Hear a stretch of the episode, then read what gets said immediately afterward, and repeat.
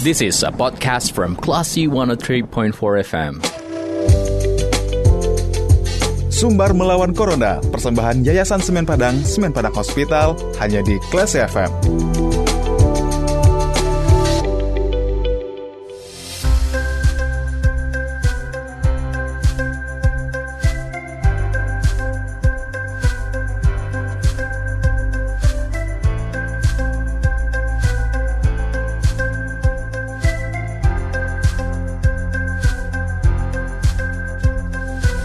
103,4 kelas FM This is the Actual Radio. Selamat sore kelas people. Saat Anda mencermati Sumbar Melawan Corona Persembahan Yayasan Semen Padang Semen Padang Hospital bersama saya Dita Indira. Dan di sore hari ini kita akan bahas bagaimana mencegah dan mengelola komorbid di tengah masa pandemi ini. Dan kita akan bahas bersama dengan Dr. Dila Putri Elisha yang merupakan dokter dari Semen Padang Hospital. Kalau gitu kita sapa dulu Assalamualaikum, selamat sore Dokter Dila. Waalaikumsalam, selamat sore Mbak. Gimana kabarnya sore hari ini Mbak Di, uh, Dokter Dila? Sehat ya? Alhamdulillah sehat Mbak. Alhamdulillah. Nah ya. dokter, um, ya. dokter apakah sudah divaksin bahkan sampai dosis kedua dok? Alhamdulillah udah Mbak, uh, bulan kemarin divaksinnya. Hmm, ah baik, Alhamdulillah. Dan nakes ya. rata-rata sudah mendapatkan vaksin secara merata ya dokter? Iya, mm-hmm. rata-rata udah dapat vaksin yang di Semen Padang Hospital ini. Mm-hmm. Baik. Nah dokter kan kalau di masa pandemi ini kita sering mendengar istilah komorbid ya dok. Oh iya. Nah, um, komorbid juga sering nih dikaitkan dengan uh, kegiatan vaksin. Nah, tapi komorbid seperti apa nih yang tidak bisa untuk divaksin dokter? Silahkan. Uh, ya oke. Okay. Jadi yang sekarang komorbid ini udah lagi naik daun ya Mbak ya. Dikit-dikit nanti dikaitkan dengan komorbid gitu. Iya. Jadi uh, secara umumnya komorbid itu sebenarnya kan penyakit penyerta yang akan memperparah dari penyakit utama kita. Mm -hmm. Nah dulu awal-awal uh, vaksin mau rencana vaksin itu uh, beberapa komorbid emang tidak boleh gitu. Banyak mm. komorbid yang tidak boleh di oh ini komorbid tidak boleh dilakukan vaksin, tidak lulus screening kayak gitu. Tapi mm -hmm uh, sekarang karena udah kayaknya perkembangan dari apa ya uji klinisnya terus udah beberapa penelitian-penelitian jadi hmm. udah ada kelonggaran nih untuk uh, yang punya komorbid bisa divaksin gitu. Nah, kalau untuk komorbid yang bisa yang apa? Yang bisa divaksin ya, Mbak ya? Mm -mm, yang bisa dulu. Nanti ya. setelah itu kita akan bahas yang tidak bisanya, Dokter. Jadi ini sebenarnya ada kaitan berkaitan aja. Jadi kalau hmm. untuk yang misalnya dengan komorbidnya uh, tekanan darah tinggi, nah dulu nggak boleh nih divaksin. Kalau sekarang dengan tekanan darah tinggi boleh, asal tekanan darahnya kurang dari 180 per 110. Uh, terus dulu uh, orang asma tidak boleh divaksin, sekarang sudah bisa, tapi syaratnya uh, asmanya terkontrol kayak gitu. Jadi dengan obat-obatan dia nggak ada serangan asma lagi. Uh, terus dengan uh, penyakit uh, diabetes. Mm-hmm. Uh, sekarang diabetes sudah bisa juga divaksin, tapi mm-hmm. ada syaratnya lagi harus terkontrol nih diabetesnya kayak gitu. Terus uh, pasien dengan TBC. Nah, pasien TBC ini boleh kita vaksin, uh, tapi ada syaratnya. Uh, jadi dia tidak fase infeksi akut lagi. Jadi udah sekitar dua minggu sudah minum obat, terus kita boleh vaksin lagi. Terus mm-hmm. pasien dengan HIV nih uh, boleh divaksin asal dia uh, keadaan klinisnya aman, keadaan pasiennya baik-baik saja, mm-hmm. uh, terus dia sudah minum obat uh, anti HIV-nya kayak gitu. Jadi sekarang udah uh, apa screeningnya sudah mulai banyak toleransinya seperti itu, mbak. Mm-hmm. Lalu um, komorbid seperti apa yang tidak bisa divaksin, dokter? Nah, kalau komorbid yang tidak divaksin itu ya kebalikan dari tadi loh Mbak. Jadi hmm. misalnya dia punya hipertensi nih, tapi tekanan hmm. darahnya lebih dari 180 per 110 itu kita tidak bisa vaksin oh, kayak gitu. Terus baik. dia punya apa penyakit gula, mm-hmm. tapi tidak terkontrol masih tinggi kayak gitu, itu tidak bisa divaksin. Nah, terus penyakit jantung itu belum ada toleransinya untuk divaksin kayak gitu. Mm-hmm. Berarti nah. ada beberapa sebenarnya yang bisa ditoleransi ya dokter ya? Dan iya, tidak sudah bisa ditoleransi mm, dan tidak terlalu membatasi sekali akhir-akhir ini. Nah, lalu bagaimana iya, iya. Uh, mengantisipasi um, komorbid ini nih, dokter? Apa yang seben yang sebenarnya harus dijaga dari diri kita nih, dokter? Uh, iya. Jadi kalau masalah komorbid ini uh, penyakitnya itu kebanyakan itu uh, pengaruhnya ke lifestyle kita.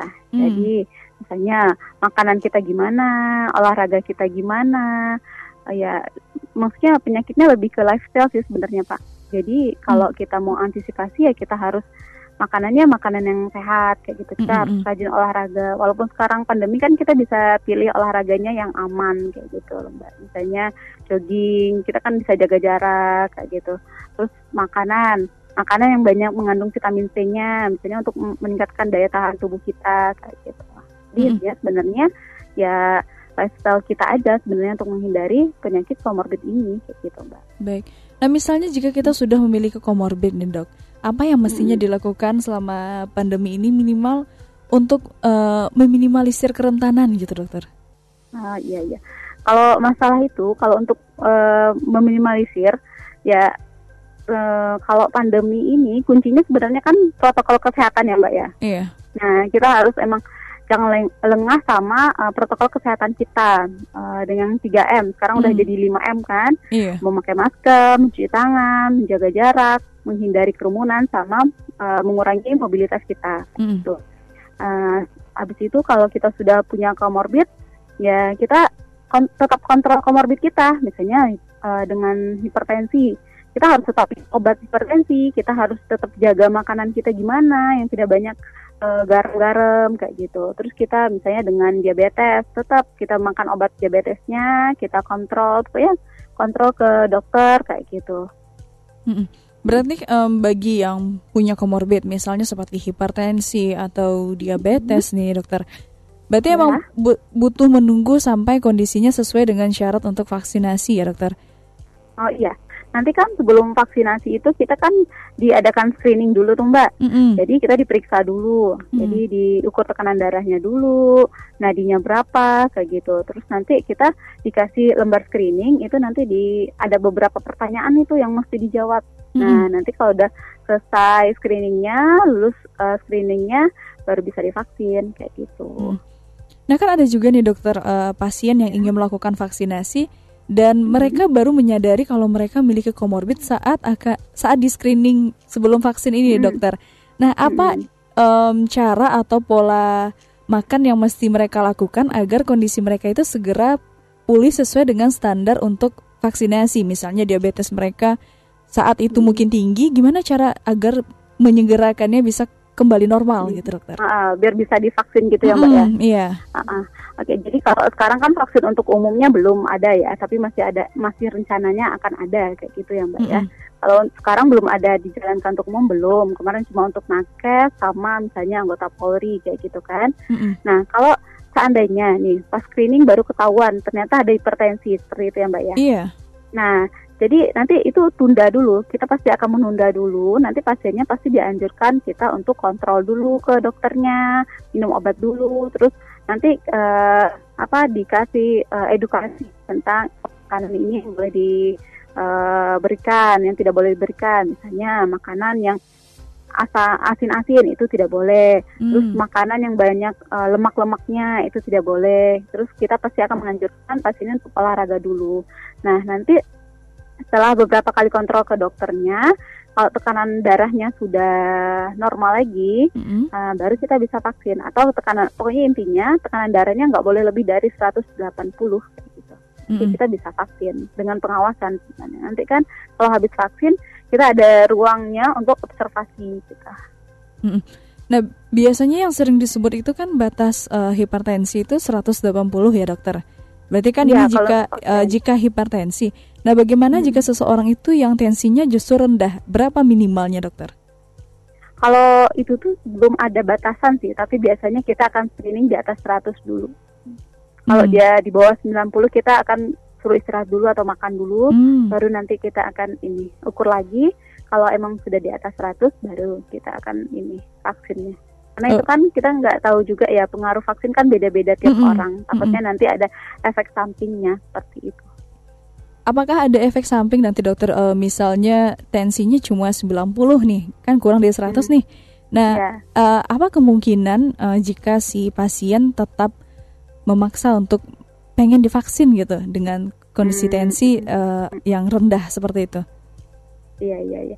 Jadi kalau itu berarti pasti kita akan edukasi dulu, terus kita akan terangkan dulu kalau emang pasiennya emang ngotot berarti kita ada inform konsen dulu. Soalnya hmm. kalau untuk uh, reaksi dari vaksin itu setiap orang berbeda-beda ya Mbak ya. Mm -mm. Nggak nggak sama. Ada nih orang yang reaksinya dia lemes, mm -mm. ada yang pusing, ada yang sampai pingsan, ada yang biasa-biasa aja, mm -mm. ada yang gatel kayak gitu. Jadi kalau untuk reaksi tiap orang itu kita emang tidak bisa nebak gitu loh mbak. Mm. Jadi emang gimana Baik. ya, emang tergantung individualnya kayak gitu. Baik. Ya, berarti um, kondisi tensi rendah mungkin tidak akan se darurat tensi tinggi ya dokter ya jika melakukan vaksin. Baik dokter. Iya. Baik. Iya. Nah mungkin seperti itulah ya dokter ya gambaran jika ada yang mengalami komorbid sebelum vaksinasi ya, ya dokter.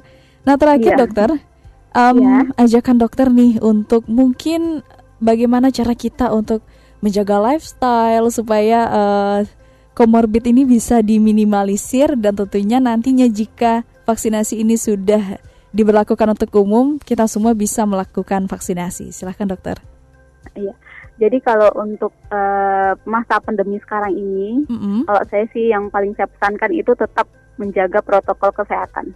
Gimanapun, walaupun kita sudah vaksin, tapi kalau kita tidak boleh lengah dengan protokol kesehatan kita yang 5M itu tadi loh Mbak. Mm-hmm. Habis itu kita harus jaga imun kita, jaga imun kita dengan memperbaiki lifestyle kita, seperti mm-hmm. kita makan makanan yang sehat, yeah. uh, buah-buahan, sayur-sayuran mm-hmm. yang banyak vitamin C, yang meningkatkan sistem imun kita. Terus kita olahraga. Kita pilih olahraganya yang aman yang tetap menjaga protokol kesehatan. Misalnya kita dengan jogging kayak gitu atau jalan pagi kayak gitu kan kita bisa menjaga jaraknya seperti itu. Mm-hmm. Uh, terus ya intinya sebenarnya kalau menurut saya tetap uh, protokol kesehatan. Terus mm-hmm. kalau yang udah ada komorbid jangan takut untuk kontrol ke rumah sakit karena insya Allah apalagi di Semen Padang nih kita sudah punya screening untuk pasiennya ya yang mau yeah. berobat insya Allah aman jadi tetap kita harus kontrol uh, ininya uh, komorbid kita misalnya hipertensinya